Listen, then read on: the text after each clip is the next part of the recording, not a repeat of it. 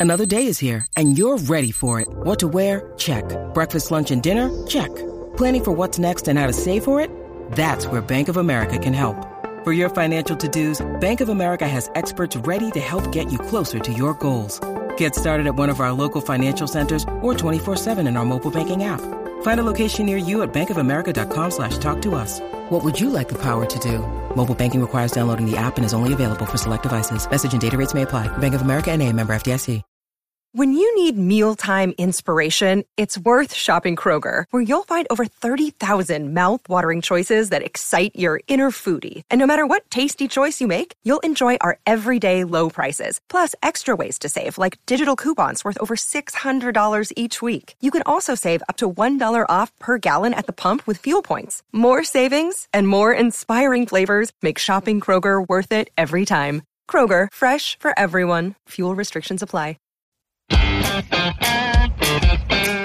Hey everybody, Eric Bischoff here, and have you heard about Strictly Business? Strictly Business is a brand new weekly series exclusively on adfreeshows.com. Join me and my co-host Jon Alba every Tuesday as we take a deep dive into the business of the professional wrestling business. And this is some straight up business talk here, no fanboy nonsense. We discuss television contracts, advertising, licensing, and of course, the highly debated ratings. So if you want an unfiltered, brutally honest, anti fanboy understanding of the professional wrestling industry, well, Strictly Business is the series for you. And hey, if Elon Musk likes my tweets, and he did, you're going to love Strictly Business. Sign up now and listen at adfreeshows.com.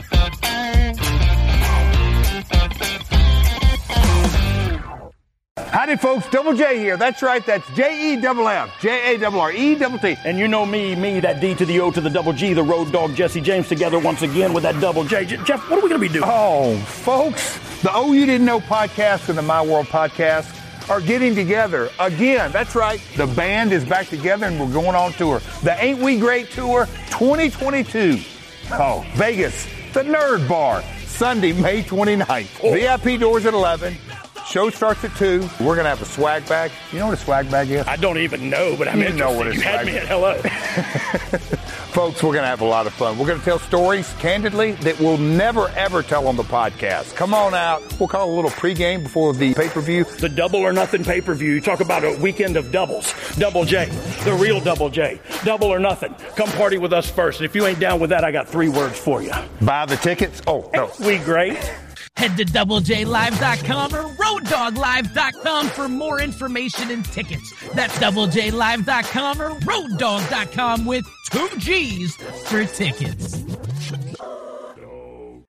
You love wrestling podcasts but hate all the ads? Well, you can get all the great podcasts early and ad-free at adfreeshows.com. It only starts at nine bucks a month, but you get exclusive series at adfreeshows.com like Title Chase, Eric Fires Back, Conversations with Conrad, and tons more, and a chance to interact with your favorite podcast hosts every month. See for yourself why thousands of other wrestling fans say adfreeshows.com is the best value in wrestling. adfreeshows.com.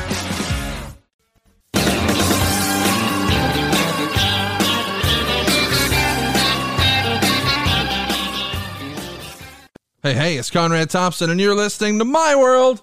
And of course, we couldn't do it without the Hall of Famer, your friend and mine, Double J, Jeff Jarrett. Jeff, how are you, man? Woo!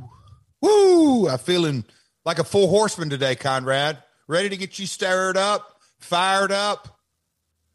Oh, okay. Crickets already. How you doing, pal? Man, I'm excited to be here because we're talking about a really, I don't know, unbelievable story. And it feels like we've told so many unbelievable stories just so far, you know, on the show, Jeff. But this one might be one of the most unlikely of all. Would you agree with that?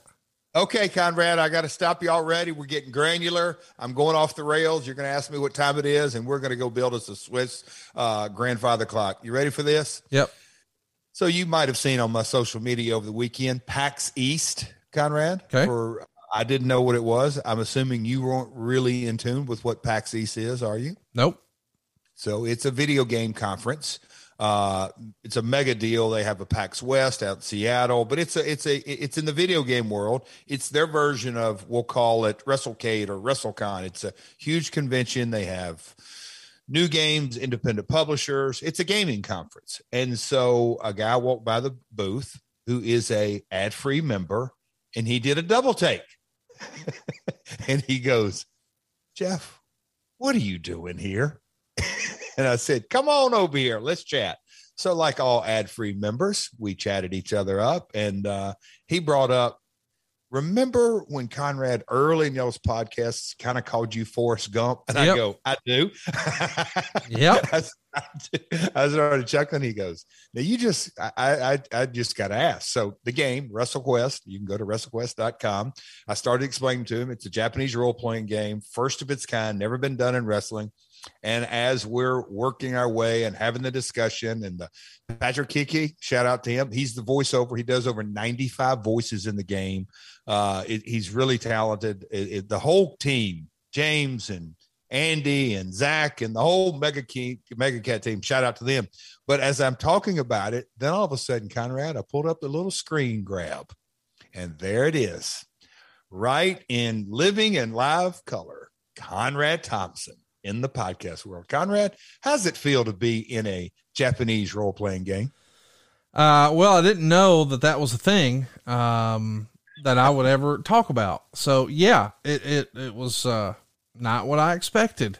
Uh, but yeah, a, an awesome surprise. It's really cool to uh, to see that be a thing, and WrestleQuest is coming your way sooner rather than later yeah no anyway the, so so the story and the the whole Forrest Gump and you that you were talking about uh, the Hall of Fame is our subject today and it is a uh, buddy in 2018 uh, early when this all started to unravel uh, yes I was in amazement but uh, I got to have a good chat with ad free members who are also gamers so PAX East was an absolute blast did an autograph uh, signing up in Hartford this past Saturday got to see a lot of my old buddies Jay, Jay, Lethal was in the house. Got to catch up with him. We always have a good time, good laugh. Uh, Tully Blanchard, a, a, fellow four horseman, Conrad, correct? Yep, he said right now we were in the same room set. Well, Ron Simmons, Jake the Snake, but uh, yeah, they put the horsemen in one group. That's me and Tully. Uh, Conrad, can you tell I'm in a good mood on a Monday morning? I can tell you're in a good mood. Lots of fun stuff going on. Of course, uh, shoesbaseball.com is where you can pick up tickets. They're on sale right now for Jeff's Springfield baseball experiment. And boy, you're doing another little fun idea with your old pal Road Dog. I can't believe this is real. The Ain't We Great tour. Is that what we're talking about right now? You guys are coming to Vegas uh, in just a couple of months, right? DoubleJLive.com doublejlive.com right there at the nerd uh, right before uh, double j's are going on right before double or nothing so it's sunday uh, starts at clue uh, 2 vips at 11 gonna have a lot of fun telling stories uh, road dog uh, got into a conversation the other day and i said save it you've got to say that in vegas this story that you would never hear with him and cats ever ever ever i think he's gonna have that story for us. We're we're looking forward to a, a, great time. And hey, man, since I don't think it was out last week, uh, I have it logged in my calendar. Top Guy Weekend. It's coming Top your guy. way, man. Can't believe it. We had such a good time last year, and we're doing it again. If you remember over at adfreeshows.com and a top guy, you'll get to join us uh, this August in Chicago one more time. How about that, Jeff? There's some shoulder programming going on up there, but uh, look, the uh, Double J and Rody that video spot that was done, the Top Guy Weekend. Uh, shout out to the entire ad free team. Um, super talented group of fellers you've got uh, together, Conrad, and a bunch of hardworking individuals. So let's roll today, brother. So back to our regular scheduled program. Uh, Forrest Gump. Life is a box of chocolates. Well, did you ever think you were going to get this, the call from the WWE to, to join the Hall of Fame? It feels a little far fetched. A little, uh, right down the alley of my favorite fiction writer, Mr. Dave Meltzer. This is straight out of a science fiction novel. No, Conrad, never. No, all kidding aside, never ever did I, I just look. Um, we'll dive off into it. Uh, the WWE Hall of Fame Uh, yes, there is a large component that it is business driven. Vince always does what's best for business, but it's also a situation that, look, uh, it's no secret. Whoever goes in, um, the final say is the final say, just like everything else in that organization. So, no, I did not think it would ever happen uh, in my lifetime. That's for sure. But I'll, I'll, tell you, and we've joked about it on the show, and I even said it last week. You know, if cats have nine lives, Jarrett's have ten. Uh, I, I, I want to set the stage, and we're going to get super personal here, but you're comfortable with it. October 26th, 2017, it's reported that you've checked into WWE sponsored rehab. Uh, it was reported at the time that you showed up to a real Canadian wrestling show in Calgary three hours later and you had passed out backstage and ended up in, in no position to wrestle.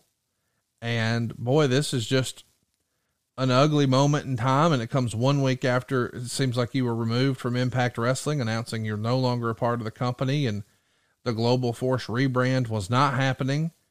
This is, uh, there's a lot of peaks in Jeff Jarrett's life. There's a few valleys. This has to be one of them. And and who would have thought, man, just right around the corner. Look how woof. Quite a story here, is it not? Oh, the Grand Weaver. Uh, God works in mysterious ways, and this was absolutely one of them. You talked about peaks and valleys, and we've covered a lot of them uh, on the podcast in your eloquent way. Uh, but without question, um, the absolute low point of my professional career. Embarrassing, humiliating. Um, uh, you referenced passed out backstage. a lot of folks uh, may or may not be aware, but there's uh, there's a there's a term used called blackout drunk. Yeah. Uh, so that that means you can be uh, on your feet, talking, walking, uh, maybe not with complete dexterity, but uh, that was a situation. Conrad, I was a mess. It was a mess. Uh, some folks know, some folks don't. I had um, gone to six weeks prior to this of it's called IOP, IOP intensive outpatient uh, treatment. Uh, so I hadn't had any alcohol in my system uh, for six weeks, five, five or six weeks. Uh, got on a plane, headed up to Calgary. Uh, made the first flight just fine. Uh, didn't even think about it. Second flight delayed, another delayed, not delayed, not an excuse, just kind of recounting the story. Yeah. And that was the beginning of the end uh, when the uh, wonderful um, airline stewardess said uh, in seat 2A, uh, I have the boarding pass, Conrad. can I get you anything? We got to get a drinks in before we take off. And I didn't, truly out of reaction, uh, gave her my drink order, and uh, that was the beginning uh, of my uh, last drunk, as they say. So, Conrad, it was a mess. Calgary, supposed to go up to Edmonton the following day. Uh, there was there was a a uh, immigration something about, but I think that actually worked in my favor because I got back on the plane the following morning, Saturday morning, flew back through Minneapolis, and I was a mess until I made the decision. I'll say that. I don't want to get too far ahead. So kind no, no, uh, this is good stuff because you know, if we're honest, nobody ever talks about this in wrestling. Everybody wants to just say, "Well, he had his demons," and then we quickly move on. But you're, you know, uh, a shining example of what's possible, and uh, you know, you're comfortable talking about it. So let's talk about it. You kept your boarding pass. Yep. You still have it. Because it was important to remember this was the moment, right? So, uh, man, we were going to get into it, and I hope I treat this subject with complete respect and you know anonymity and everything. But it's my story. Yeah. Uh, but but uh, there is a uh, philosophy, if you will, that I was taught, and I listened, that I should remember as much as I humanly possible can remember about the darkest time. Yeah. You don't remember it. We have quick forgetters. You'll repeat forget, it. Yeah. You repeat it and you go back down that dark hole again. So, um, yeah, the, it, it's something that I, I, I could, uh, probably, sh- I, I, I could remember, I remember much more than I'll share today because it gets into the details, but it was a really ugly four day situation. And I say four day, Friday, Saturday, Sunday, Monday uh, until I made the decision. But yes, uh, of that's part. You know me well enough now. It's part of my OCD. so text messages, I answer. I remember. well, I think it's cool that you kept it though, because you know there's these major moments in our lives where you could go left or you could go right. And yep. you made the right decision here, and you you held on to that to always remember that. I assume, but I didn't know that until you just shared that, and we talk pretty regular. I mean, I talk to you more than most anybody, and the idea that I didn't know that is is pretty cool. Um, uh, you know, listen, I'm not trying to glorify uh, alcohol or whatever, but I am curious. What was what was the Double J drink of choice? Was it one of those anything I can get my hands on type deal, or I had man, this is what I do. I like this. I'll I'll give you the real Cliff Notes version of my drinking career. Okay. Uh, college basketball player, despised the taste of beer. I was made fun of. Old Hungwell Morrell laughed at me because uh, I, I actually now Conrad, I'm giving you a complete softball here. But you know what I drank the first six months on the road and sipped them? Zima. Close. They weren't out then. Bartles and James. Oh my God. Bartles and James. My goodness. That's a girl drink if you're not sure, boys and girls. Yes, it is. And yes. then for years, I was a silver bullet guy. Um, 39 turning 40, Conrad. And uh, like a lot of us, uh, I look down and go, this bread in a can ain't doing it for me anymore. And I did. I uh, switched to vodka and then went from vodka to, to rum. And um, rum and Dr. Pepper was my go to for many, many years. And that was, uh, that's it. Uh, I often get chastised but from some of my brothers in recovery that like you just kind of ruined your drinking career on the end before you stop. Who in the world would drink rum and Dr Pepper? But I did. but yeah, that that that was uh, that was that was the drink of choice. And, and we we talked about how it was a a low point professionally, and I know we're not going to get into all the impact and global force stuff, but uh, needless to say, that didn't work out as well as planned. But you know, as often the, the case with anytime addiction rears its ugly head, it doesn't just affect you from nine to five. This had to be less than awesome for the home life too, right? 24 seven. Um, uh, just some real quirky, wacky stuff. But I, you know, they, they often refer to it as, you know, I was a walking, talking, breathing tornado. And sometimes you're in the eye of it. Sometimes you get caught up in the peripheral. Sometimes you'll have a really bad 24 36 hours and then you come uh, you know the, the the back wind of it oh man it's a bright sunny day but needless to say it consumed my life uh, i was the guy that got up at 5.30 uh, and and drank alcohol uh, before i went to gold's gym the same gold's gym i go to today so it is a um, you know as we're getting into this and i wasn't wait, wait sure. hang on your pre-workout was rum and dr pepper yeah kind of wow I, I, yeah, I, I mean that's how. Uh, so just to give you my viewpoint, and this is my viewpoint. Others share it, others don't. I believe the disease of addiction uh, is truly a disease. Yes. It affects the brain, uh, and, and, the the part of the brain that it affects is the decision making part. Uh, and so, uh, one in nine people, uh, if you want to play the numbers game, are, are have the gene of addiction. And out of so, you, if you're one of those nine, and out of those take that group, and now you've got a new group over here. Only one in nine of that group actually treat it. So I feel we talk about cat of nine lives and all that kind of stuff. I feel blessed that that I've, that I've treated it. But that being said, um, yes, just insane. It's truly insane. You're insane. Uh, I was insane, making insane. Who in their right mind, not me, would drink a alcoholic drink and then go do cardio. I, have never heard of that before in my insanity. life. It's truly insanity.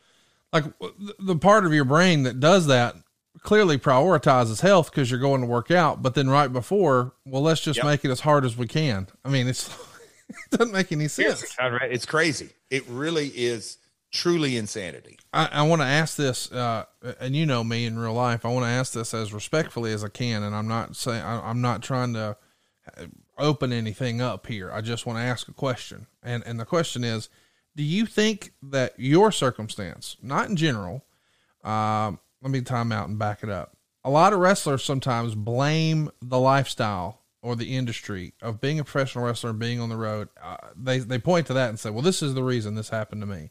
And others would say, "No, I think it was more of a genetic thing."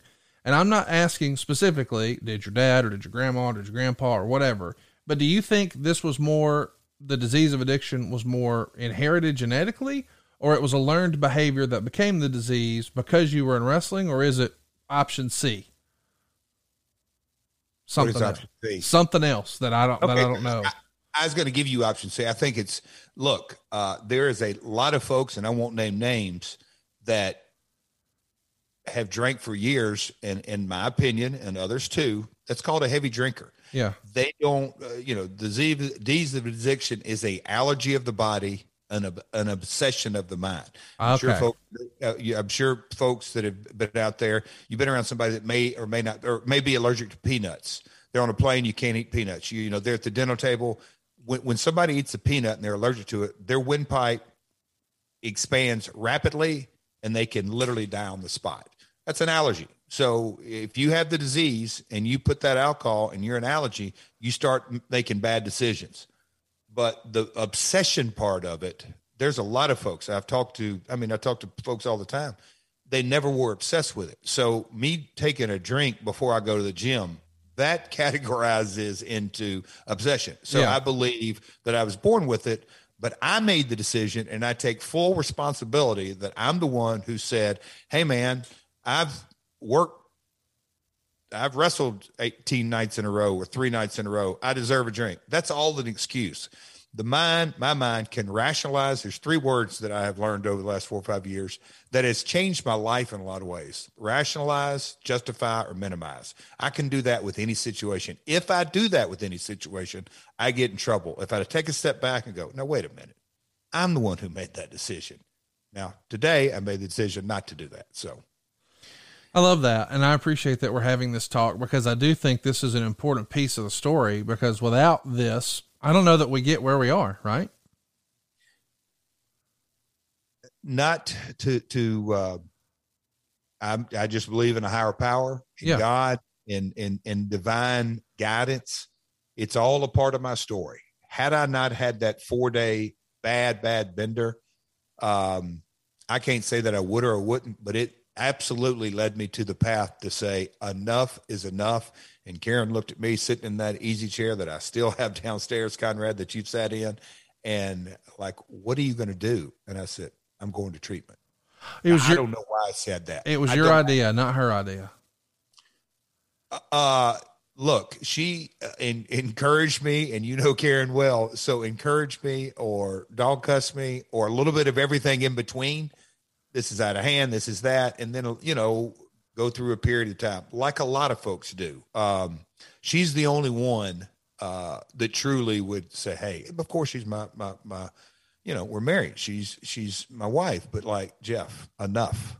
And then, like a lot of people in relationship, be be a good little boy, and then back again, and a good little boy, and back again. Uh, but yeah, so so it was a really rough time. And uh, she looked at me. And then when I said, go to treatment, um, that put the wheels in motion for her. She hammered down. She, she got busy and started making it happen. Bruce and Road Dog. Those were the calls. Bing, bing. And they put the wheels in motion. Bruce wasn't even with WWE at the time. Oh, I know. Yeah.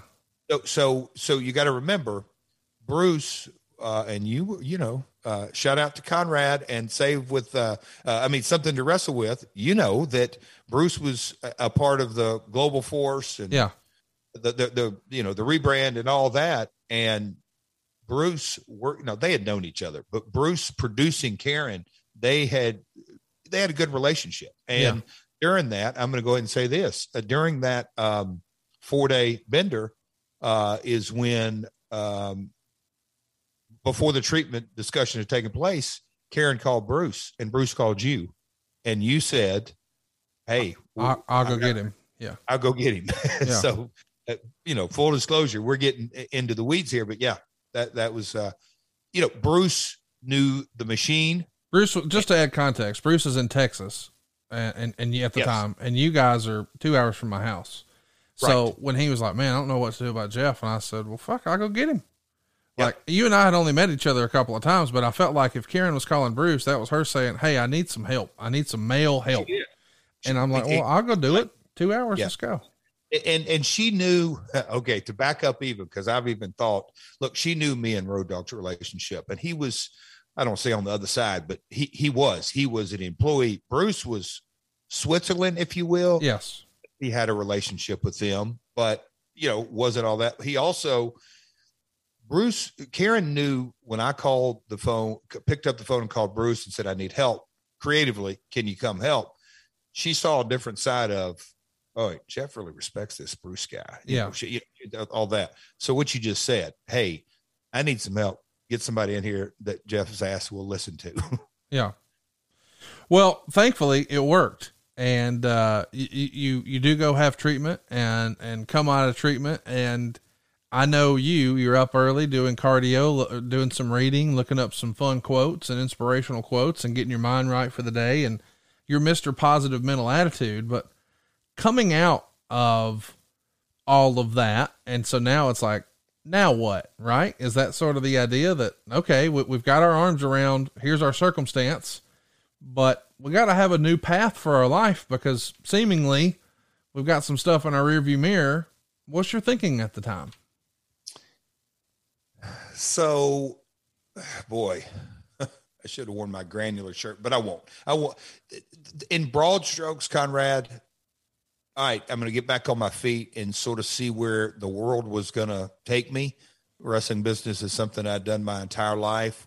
Where I was going to strategize to this, but I'm going to say I, I leaned back into uh, 2015. I saw fights, technology, user friendly capability ac- access. I mean FITE to me has always so i'm not waving the FITE flag in 2022 just because of this. I, I just knew that there is a way that you can monetize sports entertainment via FITE. And and i started then to say okay what can i put together here? Now of course the one-offs and the bookings and um, you know, uh, in 2018, uh, it, what a, you know, I did some spoken word tours with Kenny McIntosh over in the UK. Uh, I became the mega champion in AAA, which is a whole nother story that we'll cover uh, on, on the AAA episode one day. Um, but I'll just say the one-off bookings, Conrad. What was I thinking? It was that, but I began to think of, you know, the the Apple Wallet generation because um, YouTube had become so dominant in how I saw my kids watch content, but also in the wrestling space that, you know, WWE's numbers fascinated me six, seven, eight years ago. Uh, fast forward to 2018, I was just like, this is where folks are consuming their content, whether it's Impact, whether it's Ring of Honor. This is before AEW was really born. Uh, so, yeah, so the streaming service and then uh, just starting to put the pieces of my uh, career back together. It's pretty remarkable to think about how all this happened. Do you remember when you came out of rehab? Like what, what the timeline was of that? 21st, What was it? December 21st. So, Uh, so December 21st, 2017. Let's process this, guys. December of 2017. Fast forward to February 19th, 2018, and WWE announces you're going to be inducted into the Hall of Fame.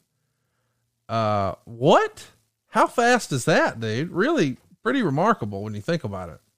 Well, um, I need to pull up a 2018 calendar, but if you take a look at the 2018, the first Sunday of 2018, it, uh, I was already ready for church, and Karen was in our bathroom finalizing getting ready.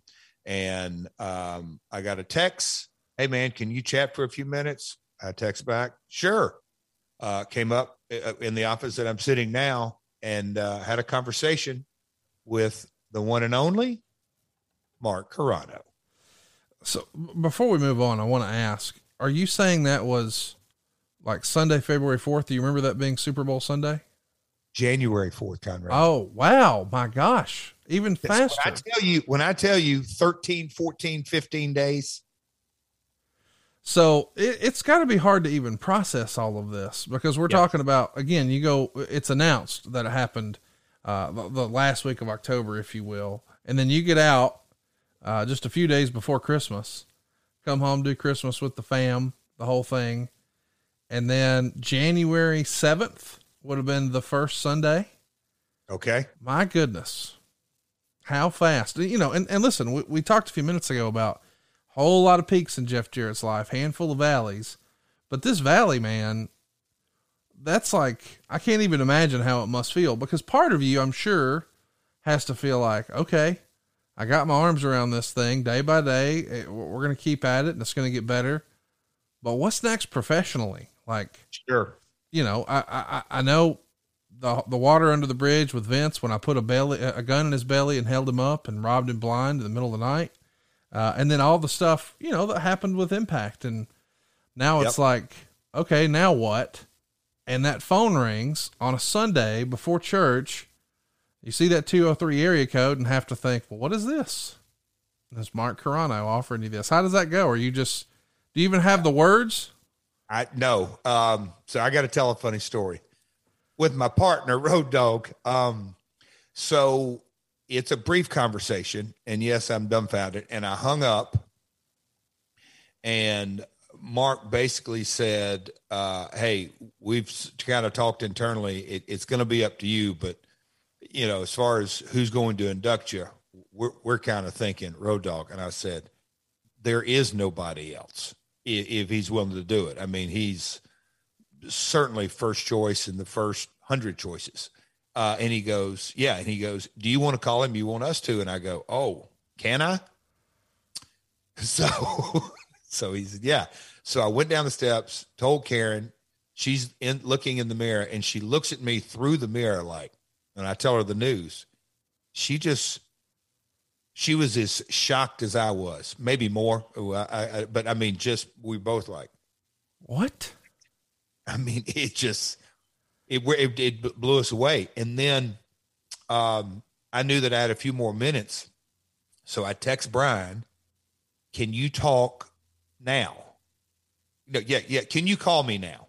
Something like that. And he's like, "I'm walking through the airport." Uh, it's a Sunday. I guess he's headed, headed out. to Raw yeah. Yeah. Yeah.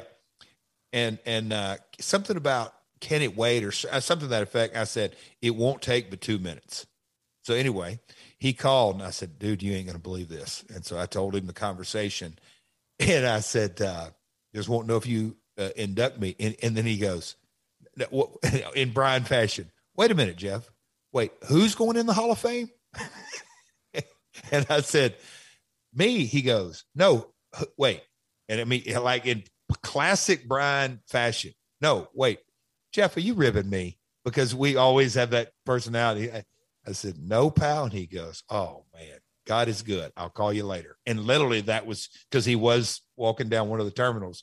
He, but his, his first gut reaction is so truthful. Wait, no, who's really going in the hall? Well, because it feels, you know, I mean, you're just days removed from yeah. leaving rehab and the stories that are in the recent memory are less than awesome and now you're getting the opportunity to go in the hall of fame it just feels like a movie script a little bit does it not crazy uh i mean yeah it's surreal uh while i was sitting there thinking about that and i was going to ask you but I, I won't get into that sometimes you refer to it as rehab sometimes you refer to it as treatment other folks refer to it as recovery. So I'll get on my soapbox real quick. But anyway, um, but you're in was, act like recovery's forever, right? So you're in recovery right now. Yeah, yeah. When people say rehab, uh, and, and you like, think of a shoulder, right? right. Uh, no, I, I, do. That's you rehab a muscle or a knee or a bone, all that, and then treatment is treating the disease, and then recoveries for life. And it's funny. Oh God, when did I just have this conversation? anyway, but it's funny how I'll listen and I'm uh, listening to you and you'll say, you'll refer to it at different times, rehab or treatment and recovery. I, I, that's just well, they're all interchangeable to me, uh, but I'm not. I was going to ask you. I, they are interchangeable to you, right? Well, I mean, recovery is an ongoing thing, and, and I have to admit, I'm not like a, a foremost expert, but you know my story. I've I've put uh, one person in twice and, and two folks in once. Uh, w- one was an uncle who's no longer with us, and one was a employee, and one was a very personal thing in my life. And uh, so I, I I've driven four folks or four times there and, and, and taken Oh, wow. someone and wrote the check and did the whole thing and went to Al-Anon meetings. And so, I mean, I'm, I'm a little bit in the loop, but you definitely. I didn't realize that. yeah, Alan. Yep. Okay. yeah, because I mean, here's the thing. It was, uh, you know, it's not, it's not, there's children involved, so it's not really my place to share everything, Yeah. but, but still I had to figure out, Hey, am I helping or hurting? You know, cause there was once upon a time where I thought, well, I can control this and I can fix it and I can keep them from doing what they're doing. And well, that doesn't work. Uh, so while they're out having a good time or so it seems from our perspective on the outside, we're the ones trying to come behind them with a broom and sweep it up and, and all that. So, and Bruce knew that, which is why when Bruce said, Hey, what should we do? I said, well, I'll go get it. Cause he knew that I had done that a few times in my life and was really comfortable with it and familiar. It. And How about that? so I didn't know there was a WWE angle. I was just like, well, I know where to take him and I know how to blah, blah, blah. So, Yeah. Yeah. yeah. um, anyway, though, I, I don't We mean. Where were we? well, I was just wanting to apologize to you if I'm using the words incorrectly. No, no, no. It just caught me because you. Yeah. Anyway, you. you anyway. Never mind. I know recovery is an ongoing process though, and it's a decision that people deal with every day. And, and we're, I want to be clear. Jeff and I are not trying to make light of any of this. We're trying to share his story, which has a really great, you know, not that your story's over, but boy, what a happy ending. Um, I mean, I just don't think a lot of people would have predicted that. I mean, the announcement is made and, and obviously it's, it's pretty shocking considering not just the more recent news, but the fact that we know for sure you put a gun in Vince's stomach and held him up for cash and then ran his direct competition for all of those years. It just felt like something that wasn't supposed to happen, but it did, right? Yep. And that's. Yeah. No. It just. Yeah. I still look back. Just kind of fascinating. The timing of it all. Crazy. Crazy. Crazy. Crazy. All right. Go ahead. Well, I mean, listen, we're, we're having a good time talking about, you know, the happiness uh, of the reveal and, and all of that stuff. Um, do you think, or why do you think that anyone who had quote unquote heat with Vince always winds up coming back? Why do you think that is? this in a way probably going to come out a little bit wrong but remove me from the discussion. Just remove me from the discussion. Every person that i've you know come back into the fold or whatever it may be vince is a businessman. He's going to He do what's best for what- business. he does. End of story. And he doesn't emotionally you know people say oh he's a no good rotten blah blah blah or whatever it may be. Vince to his credit but can be perceived as a real bad character flaw. Vince through the years i'm sure doesn't get emotionally attached to baggage. And that's to me to his credit. He looks at it okay today is i think you just said january 7th 2018 is this the right business move? Is this the, you know the, the right thing and and obviously he thought it was. Now he could have chose and made the decision no we'll wait till 2019 which kind of would have said let's see how he does. You know, if you, you look at that wellness program and and the the attach the dollars and cents to it, it ain't cheap. No, So there was an investment made in one of their prior talents who happened to hold him up with a 38 and 45 but ran out position but no but but uh, you know so so there was an investment or an expense I I would have not been surprised at all in 2022 had the call not have come 2019. I'm still shocked to this day that it came less than two weeks out of treatment. Well, I'll tell you this. Uh, I'm not shocked that uh, you're sleeping better than ever these days with that decision to go get help and, and be better. And you're sleeping better than ever thanks to Chili Sleep. Of course, we know that the best way to uh, achieve and maintain consistent deep sleep is by lowering our core body temperature. And if you grew up in the South, you already know that, which is why you've lived with a ceiling fan in your bedroom exclusively. Uh, I've got friends in other parts of the country where that's not always uh, the thing, but it is here in the South, and Jeff can attest to that. I've never been in Jeff's bedroom, but let me assure you, there's a ceiling fan up there. But we don't need it these days because Jeff and I are using Chili Sleep. Chili Sleep makes customizable climate controlled sleep solutions that help you improve your entire well being. Now, Jeff, you've been to my house. You spent the night here before. Back in the day, I used to crank the AC down. It was so cold. Eric Bischoff once told me you could hang meat in here. Well, I didn't need my laundry room or my dining room or my living room to be cold. I needed my bed to be cool. That's how I slept better. And I'm sleeping better than ever because now I have a temperature controlled mattress topper. It fits over my existing mattress. It provides me my, my ideal sleep temperature. I'm talking about Chili Sleep's OOLER. They also make the Cube sleep system. Here's how these work. You hook them up to your existing bed, literally just fit it over the top of your mattress. There's a little hose that goes out to a gimmick on the side of your nightstand. You put a little water in there, and no, it's not a water bed. No, there's not water in your bed, but they use that water to heat it up or cool it down. And man, all of a sudden now, using your phone, you can determine what temperature you want your bed to be. Now, Megan sleeps a little warmer. She likes it a little warmer. I like it a little cooler. Either way, we're sleeping better than ever. Chili Sleep helps us fall asleep, stay asleep, and gives us the confidence and energy to power through your day. I know I'm more productive because I wake up feeling refreshed. Imagine waking up and not feeling tired. Chili Sleep can make that happen for you. They've done it for Jeff and I. Head on over to chilisleep.com forward slash my world to learn more and save 30% off the purchase of any new Cube or OOLER sleep system. Now, this offer is available exclusively for My World with Jeff Jarrett listeners and only for a limited time. That's chili, C-H-I-L-I, sleep.com slash my world to take advantage of our exclusive discount and wake up feeling refreshed every day. Afford Anything talks about how to avoid common pitfalls, how to refine your mental models, and how to think about how to think. Paula, while certainly you can mess up on a million dollars a year, it is far less likely than it is on $30,000 a year. Right. I would meet wonderful people that were struggling with a budget that was super tight. It was 100% you need to make more money. Make smarter choices and build a better life. Afford anything wherever you listen. And Jeff, I don't think we can really tell this story without the big reveal. We're going to play the uh, the package here that I think is fantastic that fans at home got to see that meant, hey, Jeff's going to the Hall of Fame. Let's take a listen. Hello, folks. Jeff Jarrett here. That's Double J. J E, double F, J A, double R, E, double T. That's Double J. You're going to hear a lot of that name coming up. From Music City, USA, Double J, Jeff Jarrett. Ain't he great?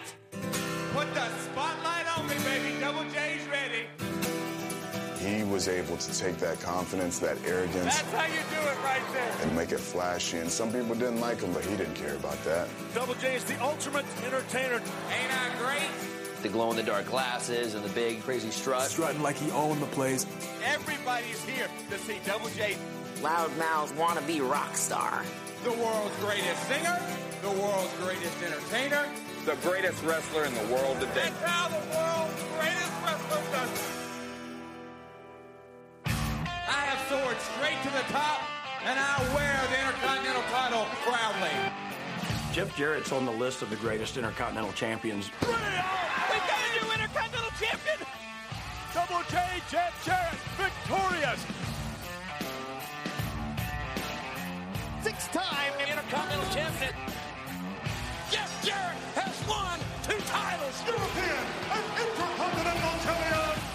I am the greatest Intercontinental champion, whether you like it or not. His job was to get people to hate him, and he definitely succeeded in that. We don't need a lead in. Back off, Jack. Ben, come on up here. It's the figure four. Oh, come on. Ben Stiller. Jeff Jarrett hits the guitar.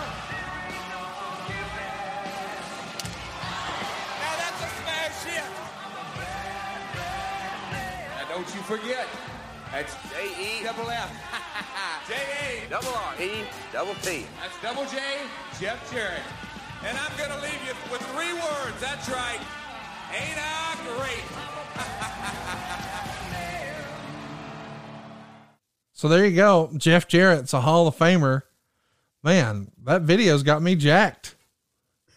Nobody does a better job than WWE on those, do they? Oh, it's always phenomenal TV work. It's what sets them, uh, and, and I'm not talking wrestling. I'm talking all things.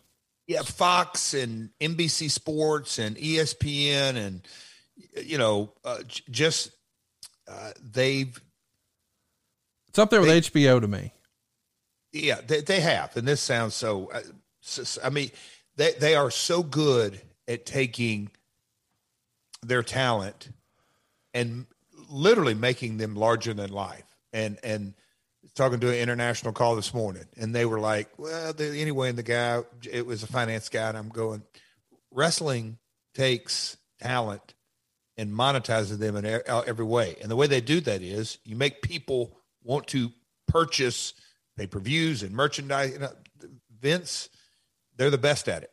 They they are absolutely the best at it. it just they they know how to craft a story through video. So you know this segment's going to air. It's not a surprise. You know it's going to air. I'm just curious from a family perspective. You bring you bring Cody in, you bring Karen in. Does everybody sit down and watch together? What do you I, remember? On the research, and I meant to respond uh, to Derek. I think NBC Sports are the ones that broke the story that Monday morning. Uh, yes. One of the outlets. Um, but and that's all done through WWPR. So I did the interview like on Thursday or Friday, and they broke it around ten or eleven o'clock, and then it, the the the the Hall of Fame package airs that night on Raw. And I I don't remember. Look, if we sat down, but I remember watching it. I don't think we sat down watched it live. Look, a lot as you know, kids in my house and folks going in lots of different directions and all that. Uh, but it was when the story broke and, and it's like uh, again, I was at Gold's, uh, and I think it was 10 a.m. Let's just say I was in the gym when I knew the story broke, and when I went back to my phone, you know, just text, text, text, text. I've told you this. You know who the very first text was? Who? Well, this kind of in another for the umpteenth time sort of validates. Oh Jesus whole, Christ! It was Ric Flair, wasn't it? yes, it was. I knew you were going to say that. it really was, though. The Nate, he was the very first text, which I thought was cool. I, cool. I, do this day is Yeah, it, he texts. Uh, but yeah, um, could could could guys who had been on the outside of WWE and, and been a big part of TNA for a while. I mean, would a guy like Kurt Angle have a reaction to that? I mean, my gosh, like nobody would have thought you were going. You know what I mean? Like nobody. It, you know, if you if you run down the list of of um, TNA uh, coworkers and peers and relationships and all that. A lot of folks that worked with me or for me at TNA, they, you know, they had never been around me in the WWF, so it was really, really foreign to them. Like, oh wow, I mean, just yes, and and and especially the younger guys. Uh, I don't want to name names, but I'm just saying I, I, I don't want to categorize them. But the X Division guys, the younger guys on the roster, I got all kind of texts like, "Damn, dude, how in the, in the, they would say, how did you pull this off? And I'm yes. like, well, you know, I mean, no, but it's funny how people would, uh, it's phenomenal is what it is. And it's cool to think about, you know, um, that Kurt went in a year prior, you know, yep. another guy who a lot of folks maybe wouldn't have thought would have been in, uh, yep. Dave wrote this and what would have been a surprise one year ago. No kidding. Jeff Jarrett 50 was officially announced on February 19th as being inducted into the WWE Hall of Fame. Jarrett's name was on a list we had mentioned a few weeks ago, although it was a surprise at first, but not really. WWE has always been about getting people back in good graces in the end that were perceived as enemies. For whatever the reason, Vince McMahon has always been big on that. After getting out of WWE sponsored rehab more than a month ago, he was asked to be a part of this year's class. Pretty phenomenal, the idea that it's out there and I don't know. Maybe the most shocked of all was you guys, but in preparation for the event, you know, because now you know, all right, I'm going to go back and I'm going to see some folks I haven't seen in a long time. And I'm going to have to work on a speech. And this will be the, the first time I'm there on a WrestleMania weekend in like, I don't know, almost 20 years. What was all that like to process? Is overload. Um, and is, you know, as uh, in traditional fashion, you know, I'm my name was released on a Monday, and then when they started, I don't get too far ahead of us, but when they started talking about the other people going in in this class, I just kept kind of just scratching my head like, what? You know, it, it all just, you know, one beat after another after another that, that was a part of the class and how they were doing things. Um, I mean, down to the SmackDown, you know, the, the WrestleMania uh, in 2018 was in New Orleans. So geographically, look at New Orleans. Um, obviously, the event's on a Sunday back then. Uh, these are prior to Friday Night SmackDown.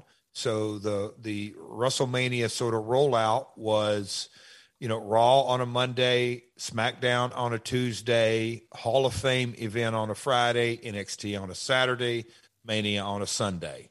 Um, of all cities leading into WrestleMania, leading into the Hall of Fame, where does WWE have SmackDown booked five days before Mania?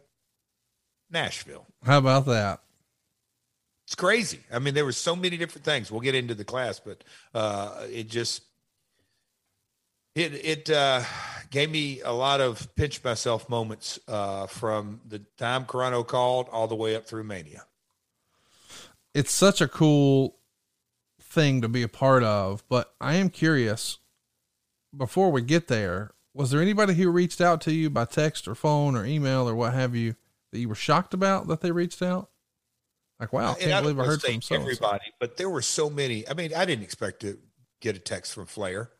I just didn't, you yeah. know, that, that quick. Um, I mean, th- there was business. Uh, uh, uh, couple of buddies here that have nothing to do with wrestling uh, sent me emails.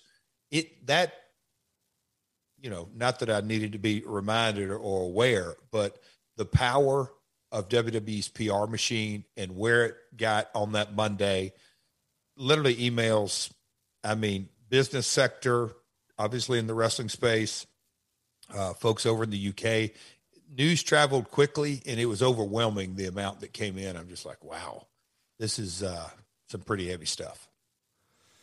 I um I'm curious, is there one person that you were nervous about seeing or talking to like on site that you started to wrap your your head around? I mean, was it Vince, somebody else? Well, it, it goes without saying. I was going to cross paths with Vince McMahon face to face at some point whether I'm not sure when exactly it was, but uh, yeah, I mean, I was I was excited for that. I don't say I was nervous or anxious. I, I, I, you know, obviously the first thing that came to my mind, I wanted to shake his hand and give him a hug and say thank you. I've I've I've run organizations, nothing comparatively speaking, but I've been the guy when the buck stops with me, and so it's very apparent buck stops with him, and he obviously didn't matter who suggested, who didn't suggest, what the committee was, what the vote was, how they got together, how it arrived at that. It the buck stops with him, and I was excited to to. And there were so many folks I wanted to reconnect with, and people. Sue Aitchison, who won the Warrior Award, you know, she reached out and handled some travel and ring sizes and the stuff you go through and the tucks and you know, I'm going to be all over the place, but I'm like, okay, so I, now I've got to figure out what I'm wearing. And uh, my good buddy John Rich heard the news. He gave me a congratulations, and is like three hours after he congratulated me, I thought, John will be able to help me out about what I should wear. He's uh, got got relationships with different things. I text John. He said, You'll be getting a call in about three minutes. The guy's already excited. So his buddy called me and we figured out that black and white tux and yeah, it was it was cool. I was excited to see. I just I mean, Road Dog was there. Just the whole process of um again going back to sobriety. It's like okay, uh, there, not there not is, so bad after all. There is light, uh, uh, you know, light at the end of the tunnel, and it's not a freight train. Um, has anybody gotten more mileage out of a tuxedo than you did that cow jacket one? Hell no. And I'm, I'm, I'm proud to say it. it's phenomenal. But I'm going to tell you, anytime our guys are building graphics and they're like, "Oh, hey, which one should I use?" and I'm like, "Are you seriously still asking that?" There's one that's been approved for four years. That's oh it. well, no, I, I've got but Now with the hair's grown out, oh gosh, you got Pax East. He goes, I didn't recognize you with your hair grown out. I'm like, oh, thanks, because a lot of folks say I don't like you anyway. That's another d- discussion. But um, Wait, you, Yeah. they, they don't like the the mini mullet you're you're rocking that little Kentucky Oh. waterfall you're working on. you know what? You know what Cody calls it? What? You, you, you got a- oh, Dad, you got an Effie mullet. An Effie mullet. Well, listen, they, the WWE posted something pretty cool WrestleMania week. Just a couple of days before you went in the Hall of Fame, they posted your pieces of your WrestleMania diary. And this is a conversation I think that was filmed inside your house. I'm pretty sure. Uh, let's track it here. This is from WWE's YouTube. Who are you most excited to kind of reconnect with? God, that, see, and, and uh, let's just say I've got a few years under my belt. So it's really hard to nail one because I think of it about people, talent that that was there when I was active, and then I think about the guys that I helped nurture along. There's that group, and then there's the people that, that are behind the scenes, and some of the names that I've asked, are they still there? Yep, they're still there. That, that are off camera, that are part of the production, and you know, 25 years ago, I always had a ton of respect for the people in the production side of things because they're the ones that that that make us all look good. It's that simple. Um, but man, uh, the, the the folks behind the scenes that I'm going to get the opportunity to reconnect with, um, and then it goes without saying. Um, uh, the last time I saw Vince was in Cleveland. Uh, that I physically was in the same uh, space with him. So to reconnect with him, Are you nervous? yeah, I mean, I, I'm getting choked up, but but it's just. mm.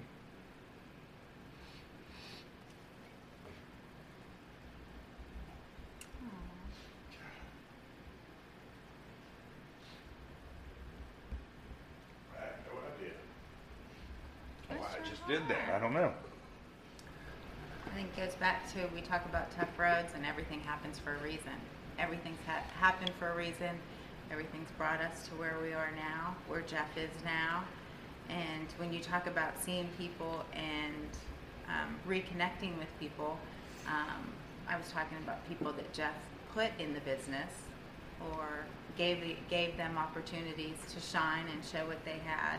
Um, but there are a lot of people behind the scenes, and At the end of the day, he didn't have to do this. It's that simple. I'm sitting here thinking, why am I getting so, so emotional? At the end of the day, they don't have to do this. I've run a business before, and, and so I think, oh man, the day's just getting started too. Uh, it's gonna, it's just. mm. Pretty cool moment.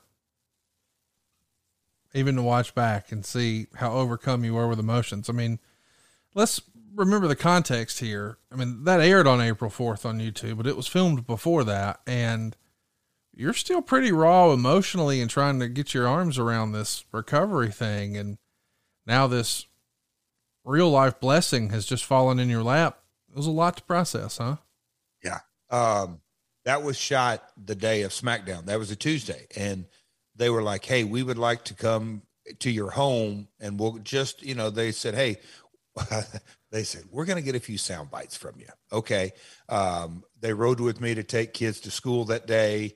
Uh, just a couple of different things. And, um, so that was done like at six thirty in the morning and it just literally hit me out of nowhere. I obviously, you know, I just man, it just y- y- you're right. It coming out of of uh, treatment and processing all that, and and kind of a day at a time, my life, the pieces uh, of the puzzle were were being put back together, and then knowing that okay, here here it is, and Mania's that Sunday, and they're doing SmackDown, and I knew I was going to get to see AJ and a bunch of guys that day.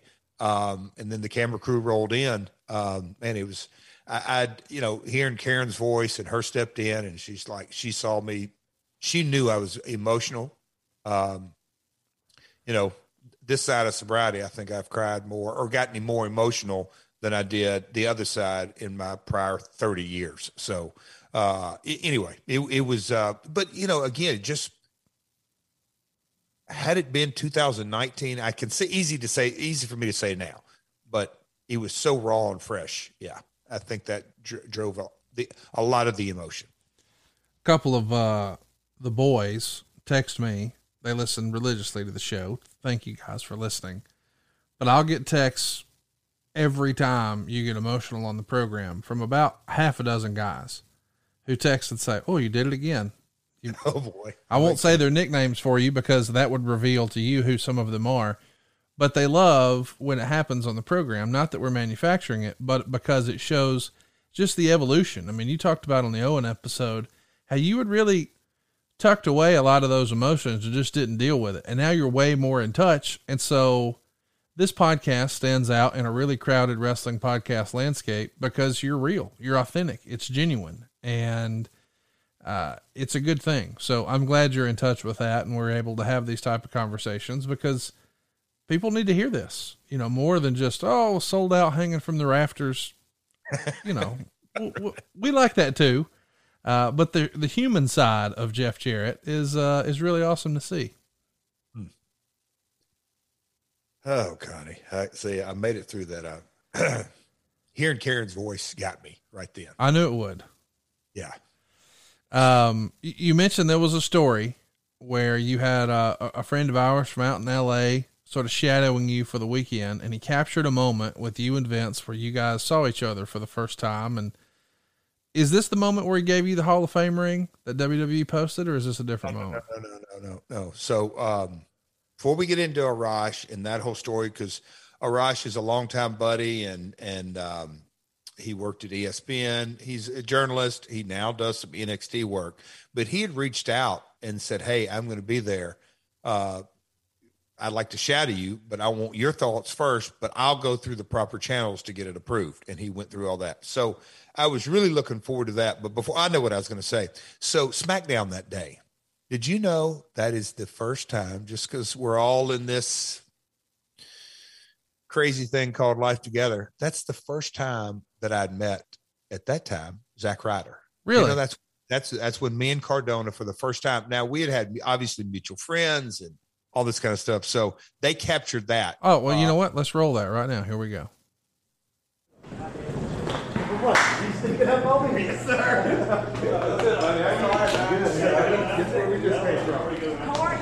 That was AJ Styles. That's Natalya.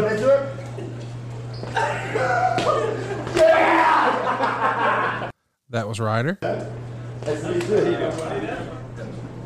to see you, buddy. Double A. Good to see you. How are you? Charles Robinson. To see you. Good to see you. Great. Congratulations. Hello. Billy Kidman. Good, man. Awesome. Yeah, it was good. Yeah. You got one beer. You were all dialed in. I you. You're working. How you doing? Good, man. You. Congratulations. Good seeing you. I can tell that Michael Hayes doesn't really like you. He didn't give you names. but I connected with him. You know, Shane was at SmackDown this day. Me and Shane had about a 15, 20 minute conversation. That SmackDown in my hometown, and we did a bunch of sound bites with the AMG group. But that was a a a obviously you can't document it all, but that was when I kind of the light went off and got in my car and drove back home that night that I went, wow, I just attended a, a WWE event and I was actually kind of welcomed. You were welcomed backstage at a WWE event for the first time since 1999. Okay, th- there you go. See, you always. I mean, process that in theory. It, it, it's Yes. tw- it's been 19 years since you've been there, Yep. and here you go. That's pretty awesome, dude. It was cameramen, um, you, you name it, production, just the whole gamut of all of it was surreal. And, and, um, yeah, it, it was really cool. So, um, okay. Arash. Yeah. Uh, off, off to, um, you know, again, Sue Aitchison had, um, run point on everything and got the tickets. Um, you know, we, you can imagine Cody, he was elated um, just super hyped to go. uh, going down there with my daughters, and and we're we're going down there, and um, I think we went on Thursday because the event was on Friday. Yeah, Saturday, Sunday. Yeah, that that um, it was off. We went, and I was, you know, going to a big mega event like that, and I don't have to produce anything or take any bumps. Conrad, sign me up. Yeah. You know, I I, I don't. I had never really had that. Um, I, I'd never been to a big event or, or really a show that I didn't have a responsibility other than okay, I got to walk on stage and talk from my heart and and and give an acceptance speech. I can do that. So yeah, I was pumped. So, what was the story uh, about Vince from the rehearsal? Oh, so Arash um, met me at baggage claim in New Orleans, and you know, at baggage claim and billboards and all that. Go check in, uh, and so um, that would have been Friday morning. Um, they have us get over there at, at the you know a, a line time, and um, Carrano came backstage because we were kind of in a waiting room and said, "Hey." um, Vince is going over something right now, but now now's the time. Come on out here. So we walk out, it's kind of stage right, just standing there. Vince has got headsets on, and Arash, who just sort of hung out in the crowd, and he was taking where I was going to be seated that night. He's just going to go get we call them B-roll shots that he wanted to document, and he's standing there, and he is looking at me, and all of a sudden he sort of figure out what's going on, and. Uh, Carrano waits till Vince kind of has a break in him walking things through, and he just walked over and Vince, uh, you know, mid sentence and all that, and he finishes and he just turns around, and that's the first time, you know, it, it, and and Arash captured it on film and took pictures of it. We shook hands and then a big hug, and you know, just looked at me and he said, "Welcome home." It was really cool. That is cool. Well, the uh, WWE posted uh, a video that weekend, that same day you went in the Hall of Fame. Mr. McMahon gives Jeff Jarrett his Hall of Fame ring. This is from the WrestleMania Diary series. It's two minutes. Let's track it here. I was just telling Road Dog, we're going to have fun out there. It's going to be emotional. I don't think there's any way around it, but uh, I hope I hold it together. Just say that. No, it's going to be fun. You know what? I probably. What time do you go?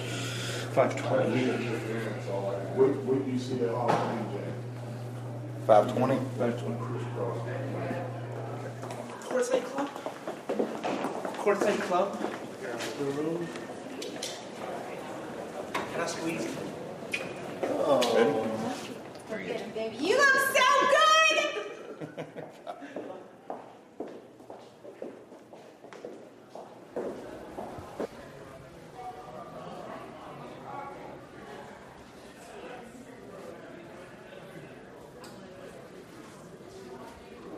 I'm nervous, to be quite honest with you. I know Jeff's probably nervous as well, but I'm I'm nervous too. You see, I can go out there and I can talk and I can run my mouth when it's just me running my mouth, but now I actually have something to say.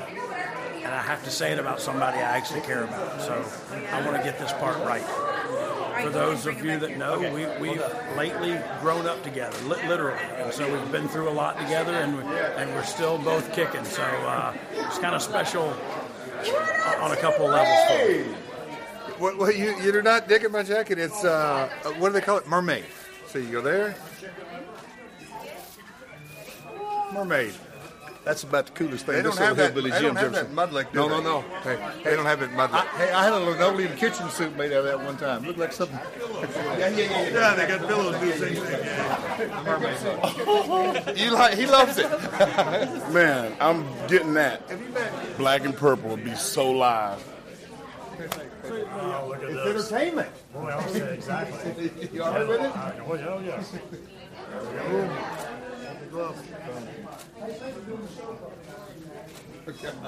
Looking right into this camera first and smile here. Beautiful. Well, I guess you could say it's official now, right? Pretty cool. Who would have thought? 32 years ago? No, no one. No one. Man, how cool is that? I obviously couldn't see the video, uh, uh, but um, just the whole process. First class, they do the photo session to capture everything. Uh, good old hillbilly Jim. First time I and all those kind of emotions came back to me and memories. First time I met hillbilly Jim, I was 13 years old, Nashville Sports Arena. He went by the name of Harley Davidson. Just, I mean, I just the first time I saw him, he was so big, had big on boots. Anyway, Bubba, Devon, Ivory, Mark Henry, the Warrior Award winner, JJ, um, Goldberg, the whole list, and just that whole induction process. The you know Triple H there, um, Vince, uh, as I call, I did catch that sound bite. Of course, he loved that tux. Uh, he did. He he he he uh, joked with me a couple of times about that uh, over over the weekend. And then, of course, Road Dog, you know, him being there and the situation we had been through uh, over the, you know, just the last 120 days of this situation, it, it was all, again, surreal in so many ways. It's such a cool thing uh, to, to go back and reflect on, too. And, and when you get side by side with Vince, you do the big double arm side hug. Uh, pretty cool moment. And of course, when you give your speech, and by the way, the whole speech is available uh, on the Peacock Network. You should go check it out, including, you know, you deserve it crowd or you deserve it chant from the crowd. Uh, but you can't help but but put over Shawn Michaels as being the greatest wrestler ever, and saying that you think his match with you from July '95 might be your best match ever, and then you want to shout out your old running mates with the Four Horsemen, which we know is a stone face lie uh, and the NWO. Um, and the Bullet Club and a club. I referenced all three of them. Yeah. It's, it's pretty crazy when you think about it, but you get, you get emotional. You thank Karen, you thank the kids, you thank your dad, you thank your grandmother, and you close out your speech with a poem. We've talked about poems on the show this year. Mm. Here we go. I mean, talk about it. Don't quit. pulse. Oh man.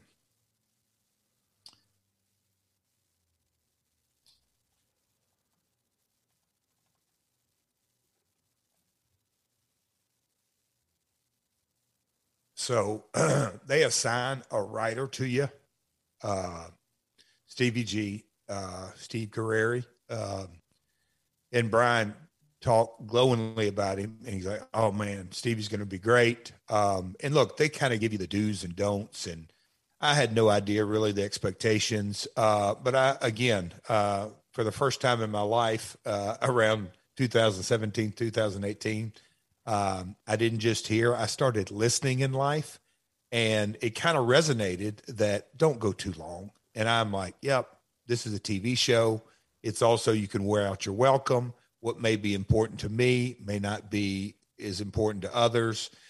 Get up there and just kind of say your thank yous, say what needs to be said. Don't overthink it, don't overtalk it, and don't wear out your welcome. Um, that was kind of my mentality. So me and Stevie G sat down and kind of went through some things. And I had, I'll say, a bunch of notes. Uh, again, you can imagine this. I came over prepared, but um, look, I just wanted to give the, the, rough outline of it. Obviously, the Intercontinental title was a huge part of my uh, WWE career.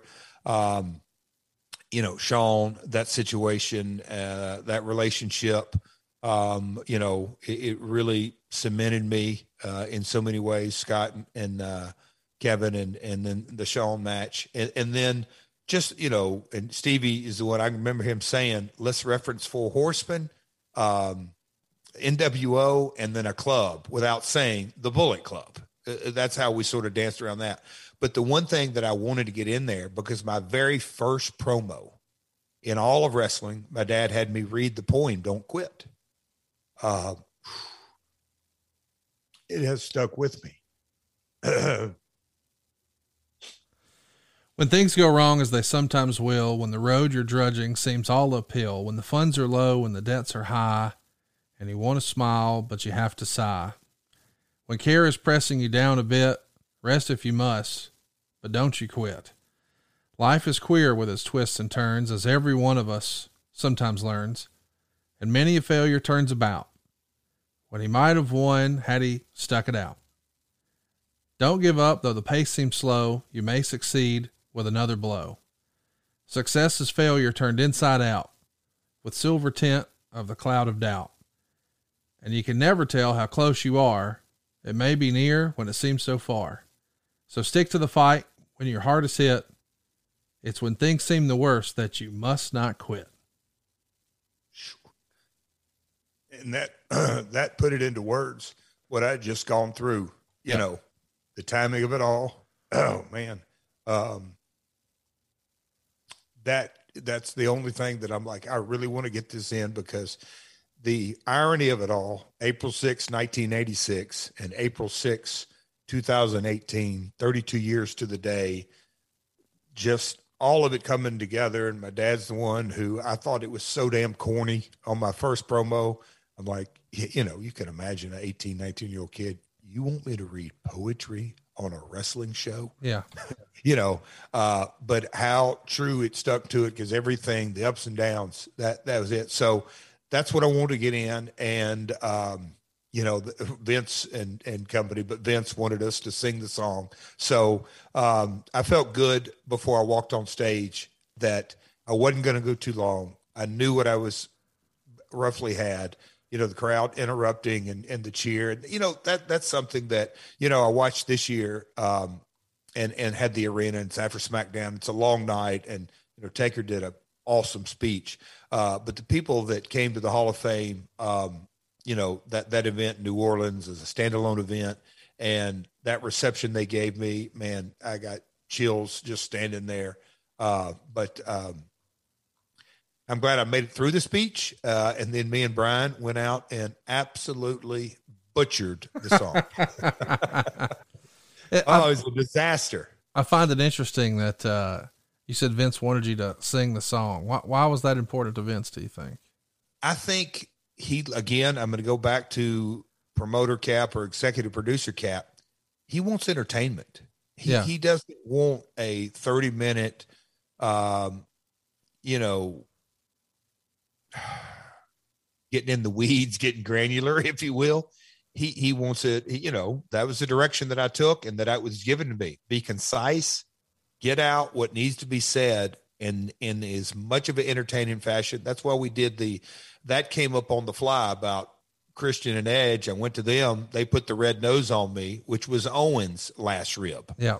um, that that I thought that paid a great tribute to Owen in, in a way that, you know, I got emotional when they asked me that that night uh, or that morning. Um, I think it was the morning of the Hall of Fame. Uh, I've, as a got, part I've, of got, I've got that. Let's roll it. Oh wow! thinking about the journey and Owen and without a doubt he would uh, he'd be trying uh, trying to make me forget my speech God I'm a mess Oh man um, yeah he, he would definitely be uh, bringing a smile to everybody's face making me forget my speech spilling coffee on my tux um, hiding one cowboy boot um, walking out with my cowboy hat on. I mean, there's no telling what he would do. I, I'm just sitting here thinking that does put a smile on your face. What, what would he do? And that's the things he would make the most mundane situations or the boring situations or sitting around an arena. He would certainly pass the time. Uh, so It's a shame Owen wasn't there to see that. He would have had fun with it for sure. You know, and that's a lot of the emotion uh, process of you know, and I'm definitely not relating this to, um, well, you know, survivals, survivor's remorse. Owen is is is so Hall of Fame worthy. You know, not not just uh, him to be there for for for my ceremony, but for him to be in. You know, and and uh, him experience the fun and the joy and the laughter and the cutting up and you know, if he would have been there that night, he would have done something like that, hid my boot or just all that kind of stuff. So, uh, yeah, it's pretty cool. But again, that's you know the the layers of WWE production, but they're producers behind the scenes. Uh, they capture uh, not just the emotion. Um, you know, we went in that uh, hotel and uh, we were doing different things, and they said, "Hey, let's sit down and talk about Owen." And I went, "Oh boy, here we go." So, um, anyhow, emotional week to say the least. But I, I do want to ask one more thing before we talk about what happened afterwards, uh, or I guess two.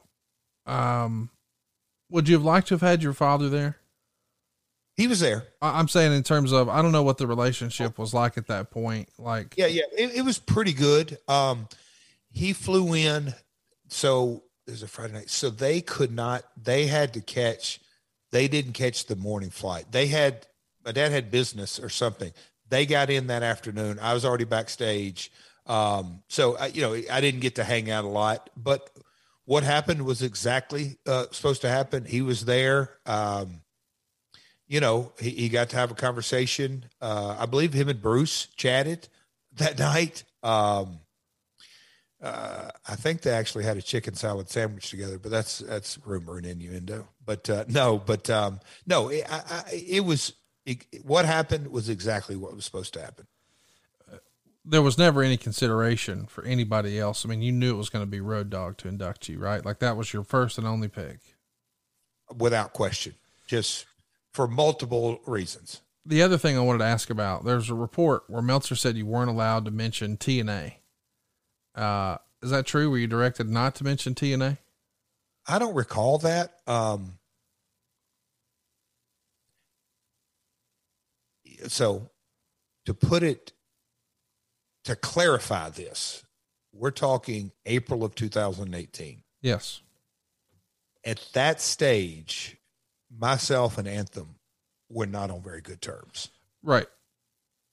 So that's a part of the umbrella, a part of the picture. Just add in Uh, context to why you didn't mention it.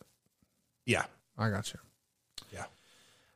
Um, of course, that same weekend, uh, you're going to be shown ringside uh, with Dustin Rhodes during the NXT takeover from New Orleans. You do a run in at my, at my live show with Bruce Pritchard at the uh, uh, House of Blues. The check's still in the mail on that.